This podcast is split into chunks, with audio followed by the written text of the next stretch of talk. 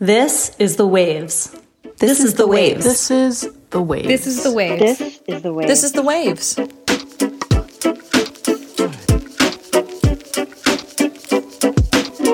Hello and welcome to The Waves, Slate's podcast about gender, feminism, and catching up with old friends after two years that felt more like 10.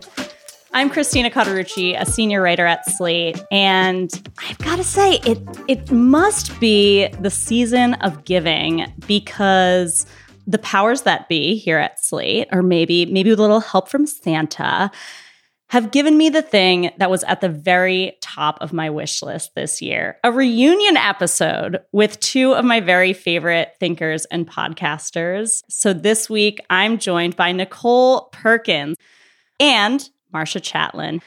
We haven't actually recorded together since April 2020. And I know a lot of new listeners have come into the fold since then. So why don't you two reintroduce yourselves? Hi, I'm Nichole Perkins, a writer and podcaster, and I have missed the waves so, so, so very much.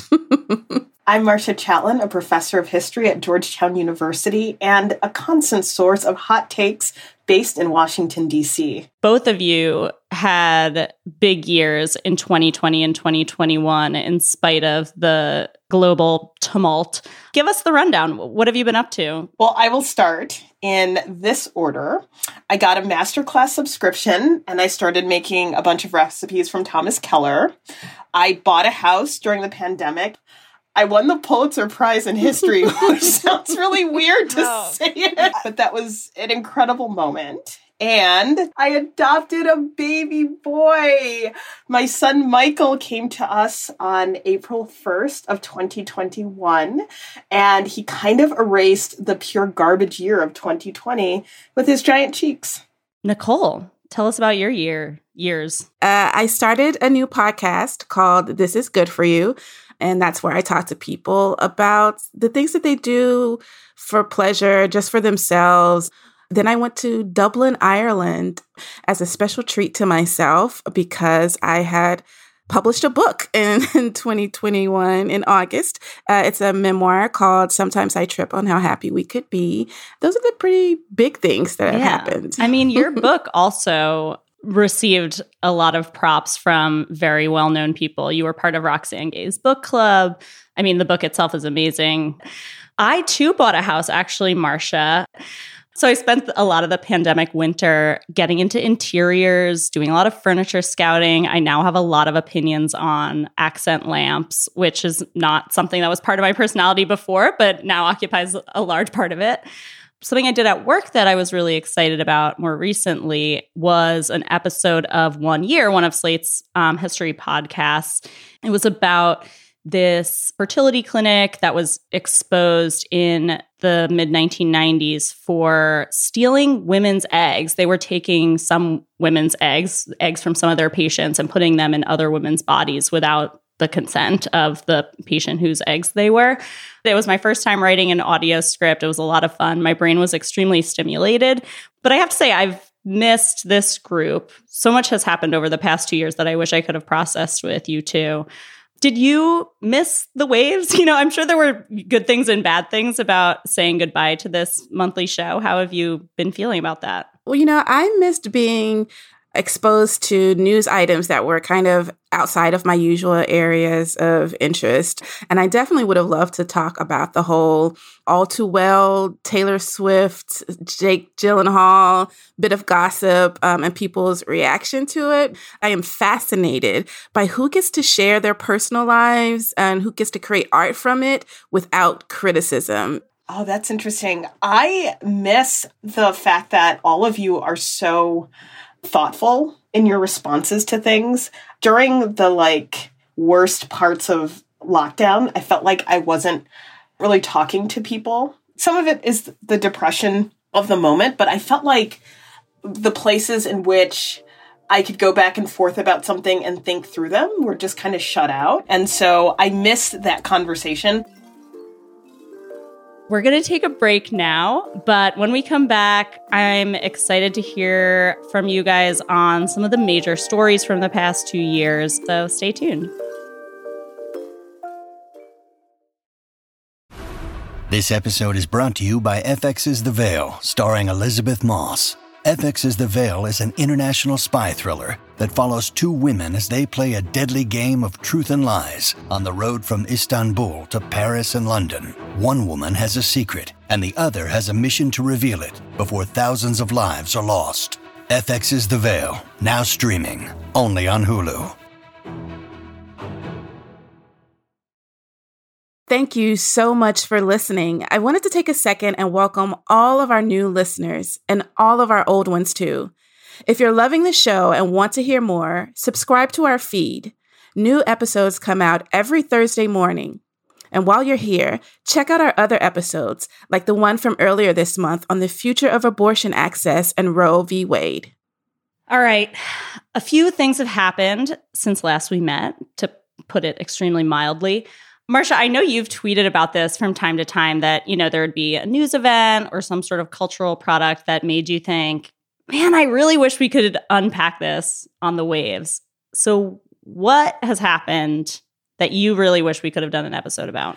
Oh, there's so many things. So, I was particularly missing all of you after the January 6th insurrection because just the framing of all of it, right? There's so many elements of it, but the the participation of white women, the lionization of Ashli Babbitt, and the whole kind of world that was available to people on television about you know what extremism looks like in the United States right now I think that would have been such a thoughtful conversation from this group.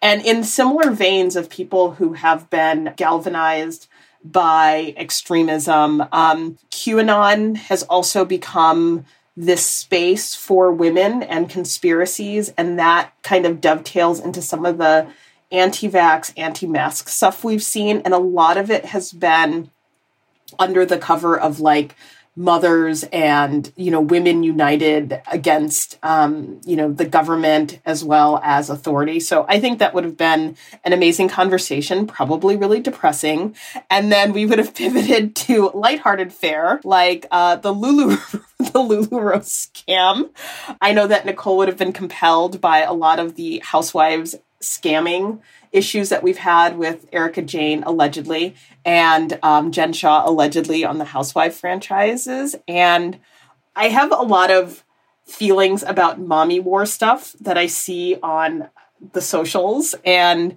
I would have been very curious for us to have a conversation about the um, nighttime doula TikTok war that exploded a few weeks ago about employing like someone to help take care of a baby at night and why that inflamed everyone's feelings on social media. wow, media. I didn't even know that this happened. It was it was kind of a black Twitter thing too. Nichole, were you aware yeah, of it? Yeah, I saw that. It yeah, was a lot. um this woman, you know, she posted some tweets and I think maybe a picture or two of her nighttime doula and was just talking about how much of a help it was.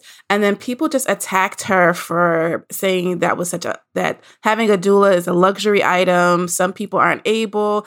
I think that the reason she posted that was to show how accessible it could be and how helpful it is and how everyone should have this you know this ability to have someone come in to help because the immediate time after having a child is very difficult, but people were just so resentful and just angry. It just really went to some ugly places. I was actually very surprised. And I feel like I've seen everything on Twitter, but that really surprised well, me. You know, part of it, if if we could just dive into it, I guess we are talking about it. The discourse was really interesting because it went from like this person's so privileged to this work is exploitative and that any work that takes you away from your own family and community that you have to do that that is you know exploitation. And then people who are trained as doulas and midwives um, said you know we are trained professionals who advocate for a good wage. Like we don't feel exploited. And then some people say well be honest. Yes some of us are. And it was like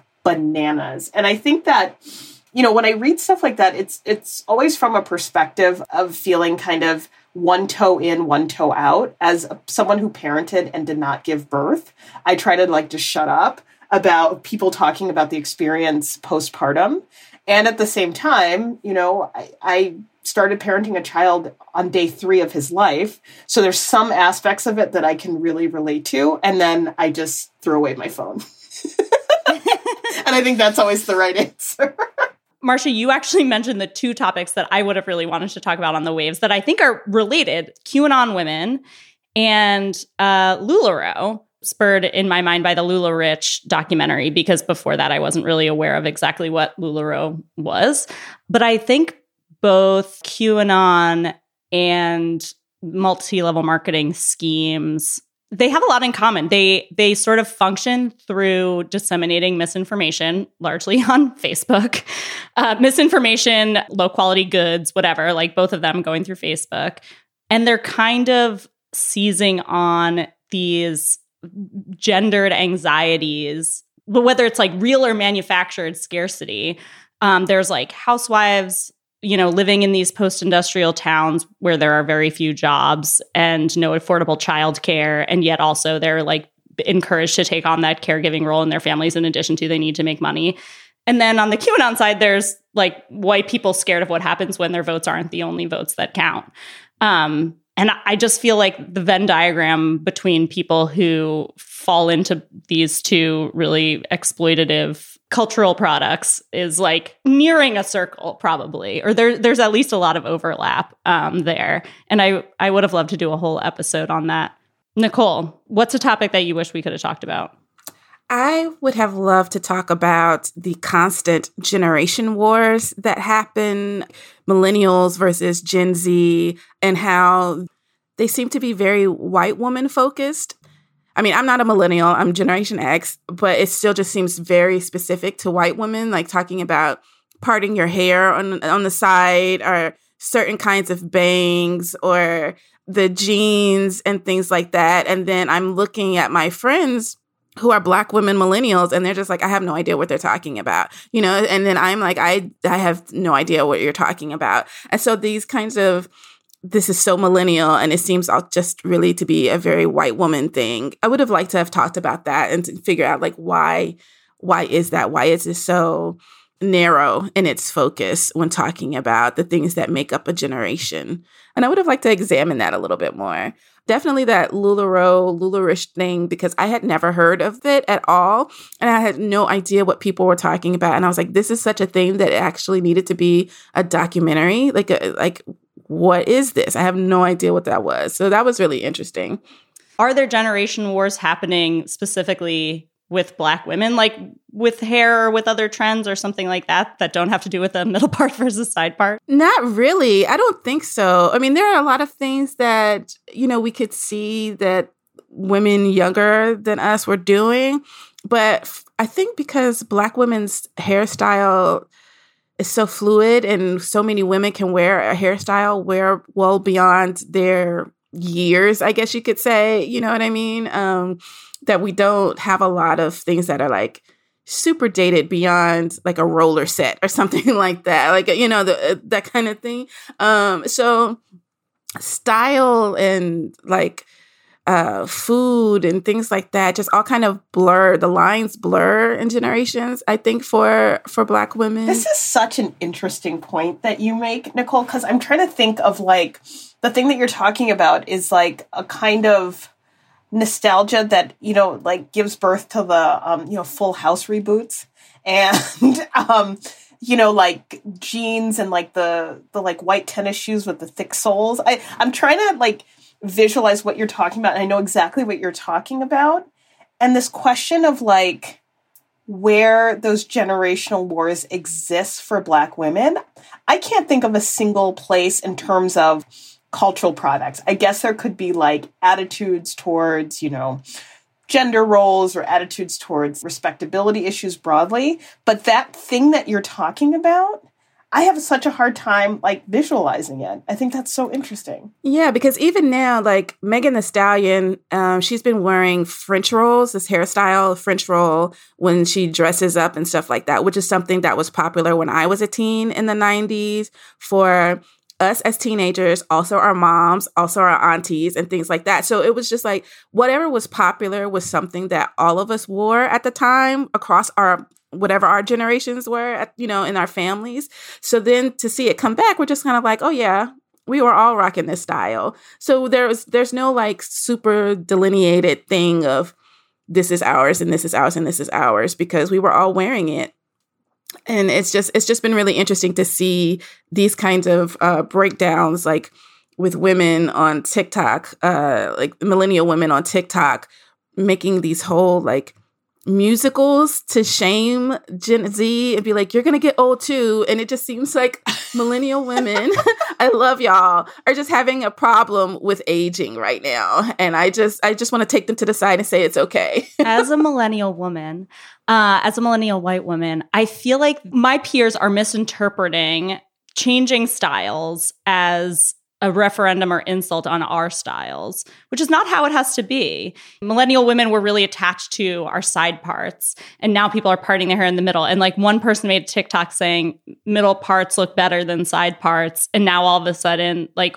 we're sort of cranking our outrage up uh, to 11 and feeling like, oh, now you're alienating and marginalizing me because you've said that the way I part my hair is no longer like the hip way. When, you know, either change your hairstyle or just accept that you're not you know you don't you're not wearing the TikTok trend which your friends probably are if they're watching TikTok they're watching it on Instagram anyway. So like you don't have to be young and I think you're right Nichole that so many other things are happening a lot of millennials were in our early 30s now or mid 30s and a lot of things are happening we're having kids or our friends are having kids parents are getting older. It's it feels a little bit like we're entering middle age in a lot of ways. And I think this parting of the hair is like the acceptable way that we've, quote unquote, acceptable way that we've found to deal with our angst about that. All right. On the flip side, is there anything that's happened that you were glad we didn't have to talk about? Something that you thought definitely would have been a, we would have thought, okay, we have to talk about this, but that you would have been dragging your feet on? I am so glad that I did not have to parse through the good friend, bad friend donating a kidney story mm-hmm. for the public because I mean, I did maybe like one quick tweet or something like that about it and then I let it go. But it was just um, a really incredible story in like the original meaning of incredible as in just like this cannot be real. This cannot like this is this has to be a lie. Um and unfortunately it seems to have been true or true enough. But I'm glad I did not have to make anything too public um about my thoughts. Can you imagine if your text messages among your friends had to be used in a deposition or were subpoenaed, I would be done for. Like I have certain friends after that that article came out that we had to come up with like a plan if something happened to one of us, what kind of like our group text because I mean, that was part of the story, like the kind of shit you talk on a group text and, you know, guilty as charged. And I was like, wow, I really do need to throw away my phone. yeah, I I felt that way too Nichole. And and just to clarify for our listeners, we're talking about Who is the Bad Art Friend, a piece that ran in the New York Times Magazine in October. Um, where you know one person made an altruistic donation of her kidney, another person who was sort of loosely in a circle of acquaintances um, thought she was being cocky about it or seeking attention, and then ended up writing a short story in part um, inspired by this person who donated her kidney. Anyway, even just having to explain that, none of it makes sense. it doesn't, and it made me feel like I, since that, eh, as has happened with so many stories um, during the pandemic, it sort of became eh, amplified beyond what it should have been in terms of its effect on like online conversations. I felt like we probably would have thought that we had to cover it and it would have been very unwieldy to discuss and probably wouldn't deserve a segment. The things that I'm glad we didn't have to talk about were a lot of the sort of men behaving badly stories or men committing sex crime stories. Um, I definitely reached a point, and not even just with the waves, but in my own writing after the Me Too movement and Kavanaugh and Trump and everyone else in the Trump circles, uh, you know, Roy Moore and where I felt like I can't write another story about sexual assault. Um, it was I was very frustrating for me. Um, I felt like I put a lot of myself into my work and I would get very emotionally invested in these stories. And at a certain point, I kind of felt like, what is left to say about some of these men? It's funny that I say that because I actually did do a Waves episode about Andrew Cuomo a couple months ago, which I was happy to do because I wasn't having to talk about it all the time. When we were doing the Waves more regularly, I felt very resentful when a man would do something terrible or there would be a development in, you know, the Harvey Weinstein case or something and we'd have to cover it. And it was like, you know, why are you making us talk about you? It felt like they were hijacking the topics of the episode. Marcia, what about you? Any non white leads on The Bachelor, The Bachelorette, the Matt James saga. I, I, mean, where to begin? This guy goes on The Bachelor. He's the first black bachelor he ends up with this young woman who decided to dress like a Confederate like princess as part of her what? sorority party. Oh yeah. And then Emmanuel Acho has like a sit down with them. It's like the worst everything on television. Will they reconcile? How racist is she? I mean, everything involving the Bachelor and Bachelorettes like move towards a more diverse lead uh, structure after Rachel Lindsay has just been the worst thing that's ever happened. So Tayshia as the lead, Michelle season is happening right now. I mean, it's just so cringy and painful that I'm glad I didn't have to subject people to my discomfort in discussing it. A lot of them that I picked were about television, the Netflix show Marriage or Mortgage, where people in Nashville have to decide whether to buy a house or have an expensive wedding. Everything about it made me so uncomfortable and it would have been great fodder for us. And the Sex in the City reboot, which I did watch the first two episodes, and I was filled with just all sorts of discomfort. so those those uh, highlights from popular culture, I'm glad um, I was spared. Yeah, it's hard because sometimes the discomfort makes for the best segments, you know? Like it makes though the Sex and the City reboot makes me uncomfortable too in a way that many recent TV shows have been making me uncomfortable. And I'm talking specifically about Botox and its effect on women's faces and how we're like no longer able to see women emote on stage. I was watching Tampa Bay's B A E S, on Amazon, which is a reality show about lesbians in Tampa, Florida these are like 20 something year old women who have so much Botox that they can't move their face. It's preventative Botox. I think I, I would have wanted to do a whole show on preventive Botox and its effect on pop culture and our ability to read human emotion. Because I think this is a topic that's going to get more and more relevant as more women in their 20s start having Botox. Anyway, that's a topic I did want to talk about, not one that I didn't. Um, all of which is to say, if we were still on the waves together, Marcia, I would have forced us to talk about all the things that you just said. I would have happily done it. All right, we've got to take another break now. When we come back, we're going to talk more about the culture we missed in 2020 and 2021.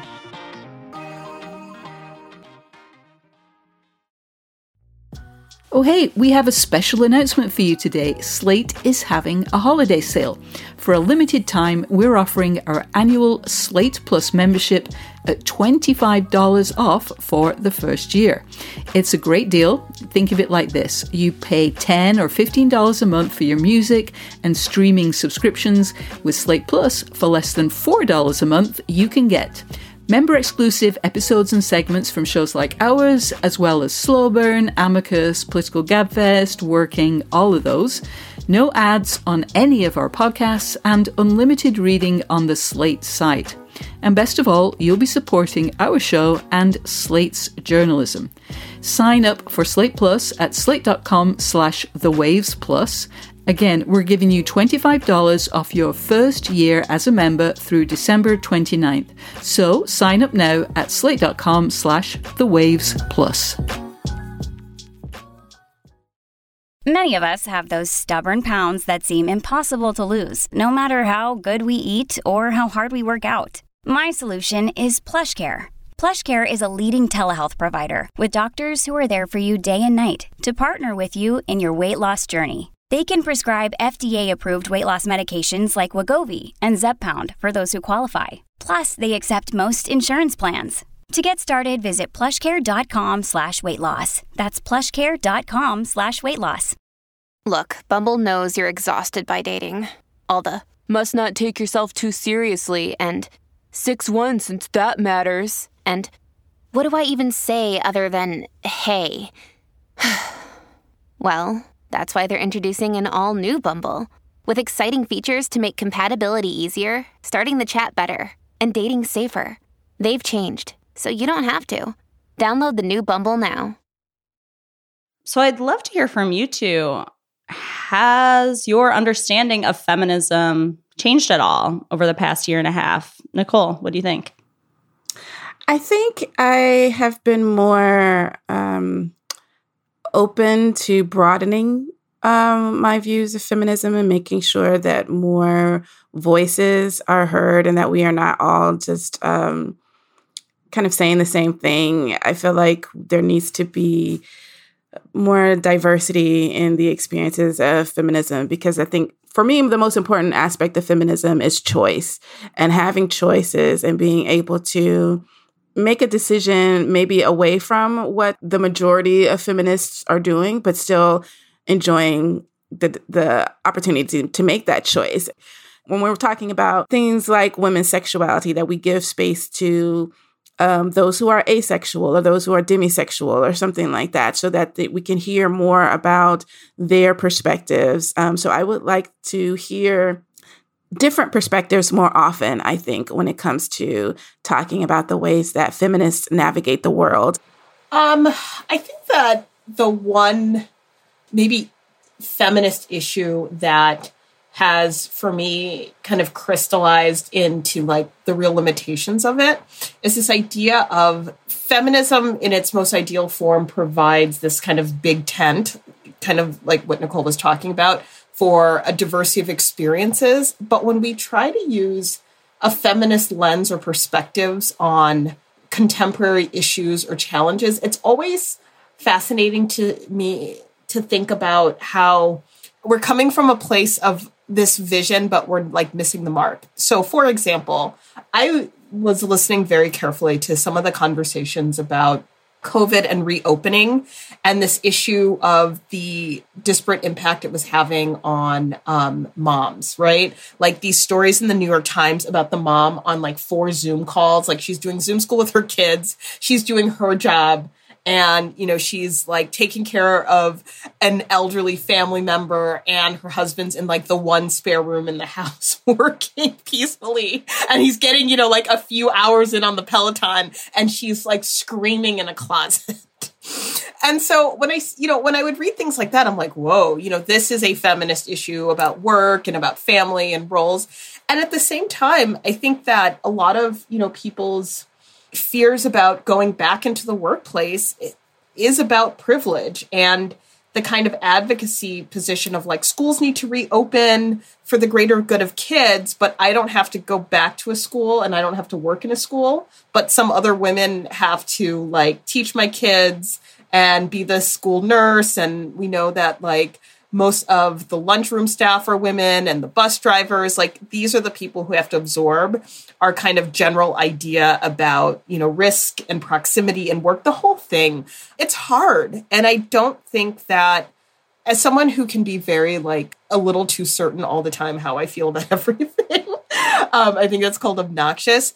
I just the debates about covid and vulnerability and risk and work i think really were a wonderful way to just challenge our ideas about making feminist arguments that might be about ourselves and what we want to see versus the greater good and really like pushing ourselves to imagine uh, that it's not so easy. And that definitely was an issue. One of the few issues that I've come across in recent memory that really felt like good people are making good arguments on both sides, you know, which is hard because it's a, it's a very intractable and important problem that is like impossible to solve and is creating a lot of tension in a lot of communities. Speaking from a place of non parenthood, just from the outside, really interesting to see people try to work through these problems that were challenging their own beliefs under extreme stress too which it's really hard to make informed decisions under extreme stress or or you know generous decisions under extreme stress the thing that I've noticed over the past couple years in discussions of feminism that has really stuck in my craw has been what I believe to be an overuse of the sort of girl boss critique of feminism. The term girl boss in particular has been used to criticize women who are, you know, making choices that are good for themselves and that maybe like elevate them within male systems of power and white systems of power, um, but that don't necessarily help other women. But they're cloaking their own success in the rhetoric of feminism. So that's basically what girl boss that term has has been used to describe. But in like the past year, I've seen it used almost as a sexist slur by leftist feminists in a way that I think is very unseemly and unproductive. You know, right now we're at a point where particularly white men control a lot of spheres of power and make, are making a lot of decisions. And there would be something good about having gender equity because you know what gender equity leads to? A better distribution of power, like economic and cultural power, which would help a lot of women if women were seen as capable of being the breadwinner and if women were seen as strong leaders. There would be good trickle down effects from that. We're in a society where women have to work. And so, wouldn't it be nice if we had jobs, if women had jobs where they made more money and had more power? Is basically what I'm trying to say. I find this fascinating. The the girl because I because I can't get enough of a girl boss takedown. But I always see it in terms of you know like the CEO who you know the bad behavior CEO stuff, which I, is I think those are valuable too. Right, but it doesn't always apply. Yeah. So I feel like the criticism of you know hollow feminism has now become hollow in certain ways itself. Nichole, I know if we had been on the air over the past two years, I would have loved to talk to you about dating life during the pandemic because I wasn't doing it, but I was paying a lot of attention to other people's experiences about it. What was it like for you? What did you learn? It was and is horrible. And it is it is it is somehow even worse than before. Um, you know, everything is like pre pandemic and post pandemic. And pre pandemic wasn't great, but now it's even worse. This has been some of the emptiest experiences of my life, of my dating life. You know, you would think that people be like, oh, life is short now. You know, they're like face to face with their mortality and they would be more willing to be open and vulnerable and honest and just kind of like live life to its fullest, but they're not. And obviously, this is just my experience and the anecdotal stuff from info from, you know, my group chats and everything. But it just seems like as women dating men, they're just even more internal. They're even more like sheltering from their emotions and their feelings. They're just like so closed off and hard to read they've lost even more social skills that social media hasn't taken away. Like it's just been really difficult. They don't even want to finesse anything. You know, they just kind of want to show up and be like, "Okay, I'm here. Let's let's go." And it's like, "Uh, hello, you got to warm the pot up a little bit. Like this is it's just like what's going on. Um, so it's been really discouraging. Actually, it's been weird. But there have been some times where some some guys that I you know tried to talk to or get to know a little better. They they were rushing things and in a different kind of rushing way and like wanting to like immediately skip to the let's just curl up on the couch and have a lazy Saturday kind of thing, which is not my speed, which is not my vibe at all. I'm not very cuddly at first. Like I have to like feel very comfortable with you to get to that stage and some of these guys wanted to get to that stage like immediately and it's just like it's weird. So let me ask you. I again, the sociological um, elements of this are really kind of mind blowing. So there are two things that I'm curious about from what I remember about dating. That dating is often a kind of like deep desire to submerge like the low grade depression or anxiety you're going through at that particular moment and you fill it with like stories about stuff right so like you go on a date you talk about like the person at work you don't like and the trip you went on like the stuff that like gets in the way of like deeply knowing someone is part if I remember correctly, of the dating dance until there's like greater intimacy. So, do you think that like with COVID and people doing fewer things, there's less of the kind of superficial stuff that's part of both the charm and the dread of dating? And then do you think people are so starved for human touch that there is this kind of recalibration of like pacing and kind of feeling out where a person is in terms of physical intimacy. Yeah, I think we're all having issues with trying to figure out how soon is it to touch and how can I touch and that kind of thing. And I think a lot of people have kind of regressed to wanting that cuddly Freudian mommy, you know, kind of like thing, right? Which, you know, that's that's fine. Um but I guess because there's still not the right amount of communication to get us to that point, it just feels really jarring. And I do think that because people aren't getting out as much or they're not having these kinds of work discussions or things like that, um, they don't have anything to talk about. So then you just end up looking at each other or you know you want to talk about pop culture stuff but then there's just still a lot of awkward silences or just like really weird communication happening. And I try not to really talk about what I do for a living because it's, I don't know, uh, men just don't, they can't seem to wrap their minds around it. Like, uh, you know, I'll tell a guy that, uh, you know, I'm a writer and he's like, oh, so what else do you do to earn a living? And I'm like, well, that's what I do. This is how this is where my money comes from. And they just have a really difficult time because it's not something nine to five or it's not steady enough or because it's a creative pursuit. They just don't think it makes money, right? So when I do finally start to tell these guys more about what I do and I try to open up about it, and then they like, they Google me and they're like, holy shit, you're famous. And I'm like, I'm not famous. I'm nowhere near famous. You can just easily find me online, right? I would say three out of five guys disappear after that. Once they see that I am, I don't want to say someone, but once they see that I have more going in my life or that I'm an, an ambitious person or that I'm doing something that you can find online, I don't want to say it intimidates them because I don't know what they're thinking because they disappear. it just really, it's been really odd navigating that where someone finds out that you are a person with goals and that you can find them online or on a podcast or in you know these different magazines or something like that and then they disappear. And it makes me feel really honestly really weird and sad. Like like it goes back to this idea that women are not allowed to be more than a man and you know in the sense of like heterosexual relationships obviously and just like professional career disappear. Like I was dating this guy who worked at a library. And when my book came out, I showed him that the book was listed in the Brooklyn library system. And then he was just like, oh, wow, that's so great. And then I never heard from him again. What? You'd think that that would be a selling point. Like, look at this amazing woman who wrote this book. Are they afraid that you're going to write about them? Like, I just, does everyone think that like your life is like Sex in the City and that you have to date in order to have content?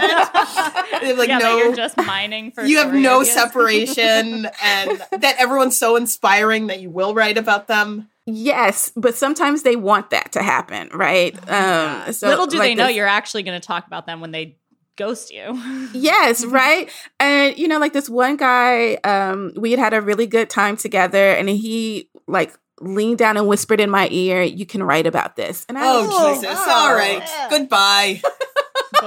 so I've had a little bit of all of that, where they tell me not to write about it, or they're afraid that I'll write about it, or the ones who like really try to show out and think that I'm going to write about them because you know we had a nice time or whatever. Anyway, um, so it has been a mess. It has actually made me real feel really lonely and sad a lot of the times you know, and also then you have the experience of watching other people who are like, oh, we met online and we went out for a month and now we're getting married because life is short, you know? And it's just like, oh, okay, well, fuck you. But it's just like, so it's just been really weird. And I've been taking a lot more social media breaks um, to avoid that um, and also just to kind of like get my mental health back together, you know? Because um, it's just, I don't know, it just made me feel really, really sad and lonely. That sounds really trying. And it actually echoes a lot of what I've heard from single friends, especially, yeah, the part about like people not knowing what to talk about or people just feeling like they want comfort. So trying to accelerate the relationship to the let's just watch TV and cuddle and smoke weed, which is like, that's not the whole point. Well, I would think that the whole point of a lot of dating is wanting to like have fun together and like do things as much as you can during a pandemic. So I want you guys to tell me about one piece of culture, good or bad, that you spent the most time talking about during the pandemic, or maybe that you spent the pandemic wanting to talk a lot about. I was late to this, but Ted Lasso on Apple TV, the um, series starring Jason Sudeikis, and he is this American guy who gets brought over into London to coach a soccer team. He has no idea what he's doing. He's never taught soccer, coach soccer, whatever. It's a comedy. It's very funny, but it's also like kind of dark because you you realize that he has this like toxic positivity thing going on where every like he's very optimistic and stuff. And you know it's really sweet but also you you realize it, it's a coping mechanism for something that's tragic happened in his life. Um and so it's actually a really beautiful show. I was surprised at how great it was. And but i really wanted to talk about something that most people were not talking about was like to see this mediocre white man come into this new industry that he has no idea what he's doing and yet gets chance after chance after chance in order to you know perform his job and do his job well. And like pe- everybody loves him because he's so charming even though he has no idea what he's doing with his job. And so i just think that it's just really something to that. And no one's talking about that. No one's talking about how emblematic that is uh, when it comes to white men at work. Um, but anyway, it's a great show. I love it. Specifically hired to do a bad job, right? And then the t- kind of twist was that he ends up figuring out yes, to do a good job. Right. And he wins everybody over with, you know, with his his feel good attitude. And I think it's just so that's what happens a lot of times if a guy can come in and just be like make you laugh and make everybody smile, you just forgive him everything. So you could forgive the fact that he even ruined your diabolical plan to ruin your ex-husband's team favorite team, right? Marcia, what about you? I actually will say, you know, it started with Tiger King, and I can't remember if I told y'all this on our last show, but you know, I've been to that zoo. So I used to live in Oklahoma, and when we first moved there, we used to go, just drive around the state, and we were going to a real zoo, and we went off the wrong exit. So we thought that, we thought that zoo was the zoo, and we're like, this is weird. And so that was like all I could talk about because I was telling people like, yeah, I've actually been there, and it was really creepy and I was confused why there was all this anti-PETA stuff there. And then I realized we did not go to a sanctioned zoo. We went to an illegal zoo. Um, but I, that was part one of the pandemic. Part two was um, Only Murders in the Building on Hulu, which was a delightful watch. And the thing I liked about that, a lot of people liked it, a lot of people enjoyed it, but I have been stuck in the true crime podcast vortex for many years. And the thing I liked about this show, it was doing two things that I think a lot of TV shows and movies are failing to do correctly.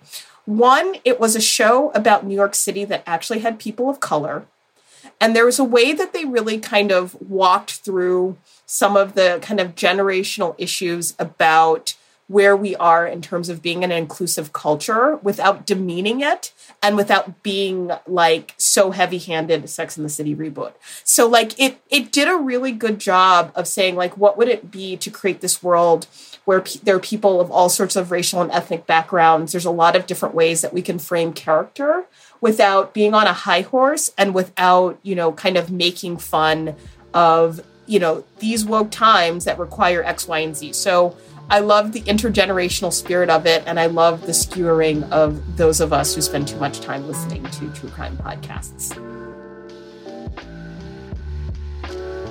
We're coming up on the end of the episode, unfortunately, but before we go, let's give our listeners some recommendations. I'm going to start because mine is pretty lowbrow. I'm going to recommend Sheertex Tights. I swear this is not a paid advertisement if your algorithm looks anything like mine as like yeah i guess millennial woman or whatever um you know you've probably seen someone dropping a kettlebell into a pair of pantyhose or something like that. The novelty of those ads caught my eye but then i saw the tights were really expensive and i was like no. But then one of my colleagues recommended them and said they're actually really good. The classic black tights are often on sale for like 40% off. So I got them then and I think they're still like 50 bucks or something. But they're truly indestructible. And I in wintertime go through a lot of pairs of like sheer black tights because I like the way they look. I've recently started buying thicker tights. I, I experimented with white tights, um, which are fun, but I really wanted that sheer black pantyhose that I'm not going to ruin with my like scraggly winter feet or my fingernails. And Sheertex tights are those tights. I don't know what they're made out of. I'm pretty sure, I don't know if it's like leaching some sort of chemical into my body or if like someone had to kill an armadillo to make it, but um you can't ruin them. So highly recommend. What did you guys bring to the table? Hopefully it's something a little more brain stimulating than that. No oh good. maybe so much pressure. Um, so candles, I have just really been trying to create an atmosphere of peace and just like coziness at home. Um, and so my candle collection has exploded. I, it's just ridiculous. It's out of control. So uh, I would like to recommend two places Brooklyn Candle Studio and Posh Candle Company. I love both of those websites. They have an incredible range of scents. Posh Candle Company is a little quirkier. Brooklyn Candle Studio is a little softer, more subtle. I love them both. I have a candle going almost as soon as I wake up. Uh, it's probably not good for my sinuses, but I just I don't know. It's just like I just need a little a little peace. Let me pretend I'm on the beach, or let me pretend I'm in you know a nice little Japanese garden. Just being quiet. So that those are my recommendations, those two candle companies. Marcia, what are you loving right now? I 10 out of 10 recommend being Michael's parent. um, and if you don't have the opportunity to, that's fine. The one thing I will say, uh, but seriously, I recommend taking a look at the children's section of your bookstore if you have not been purchasing children's books in a while they're not terrible anymore they're like they're not all racist and like have strange gender stuff. They're so lovely. And um, our friends were very, very kind in sending Michael books uh, when he first came to us. And, you know, there's books like Julian is a mermaid about a little boy who wants to be a mermaid, and everyone doesn't have to be awful about it. There are books about feeling your feelings. There's books about all the ways that families are comprised. And so I just think that everyone has a great opportunity to think about how for generations to come we don't have to be as terrible as we are today. So I highly recommend just perusing and really enjoying the excellent new content in children's books. Is it are, the men that Nichole is dating? Is it too late to give them the Feeling Your Feelings book? Because I feel like other generations could possibly benefit from. If you have dated. Nichole, you may be entitled to a free book and an opportunity to do better. All right, that's our show this week. The Waves is produced by Shayna Roth. Susan Matthews is our editorial director, with June Thomas providing oversight and moral support. If you like the show, please subscribe, rate it, review it, wherever you get your podcasts, and consider supporting it by joining Slate Plus.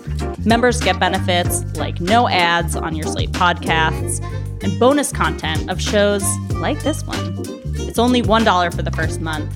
To learn more, go to slate.com slash the waves plus. And if you have feedback for us or ideas for future topics, you can email us at thewaves at slate.com. We'll be back next week, same time, same place. Marcia, Nichole, it was such a joy to be back with you too. So much fun. I had so much fun. This was great. Thank you.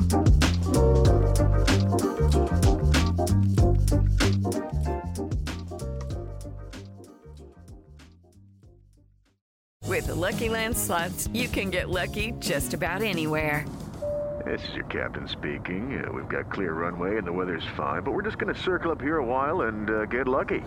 No, no, nothing like that. It's just these cash prizes add up quick. So I suggest you sit back, keep your tray table upright, and start getting lucky. Play for free at LuckyLandSlots.com. Are you feeling lucky? No purchase necessary. Void where prohibited by law. 18 plus terms and conditions apply. See website for details. Hi, this is Dahlia Lithwick, host of Slate's legal podcast, Amicus. If you're listening to this show, you might be interested in Amicus's live show that we're hosting in Washington, D.C. on Tuesday, May the 14th. My colleague Mark Joseph Stern and I will be talking to some amazing guests, including Sherrilyn Ifill and a sitting state Supreme Court justice all about how originalism, a relatively recently invented way of interpreting the Constitution, has taken over the Supreme Court and radically reshaped the law. It's been doctrinal rocket fuel for the conservative legal movement and facilitated the rolling back of abortion rights, the expansion of gun rights, and the obliteration of the separation of church and state. And as another wildly consequential Supreme Court term careers to its end, the court's originalists are on a tear. But there's something you can do about it, and we hope you'll join us in DC on May 14th to explore the possible pathways out of the current situation. Go to slate.com slash amicus live for tickets.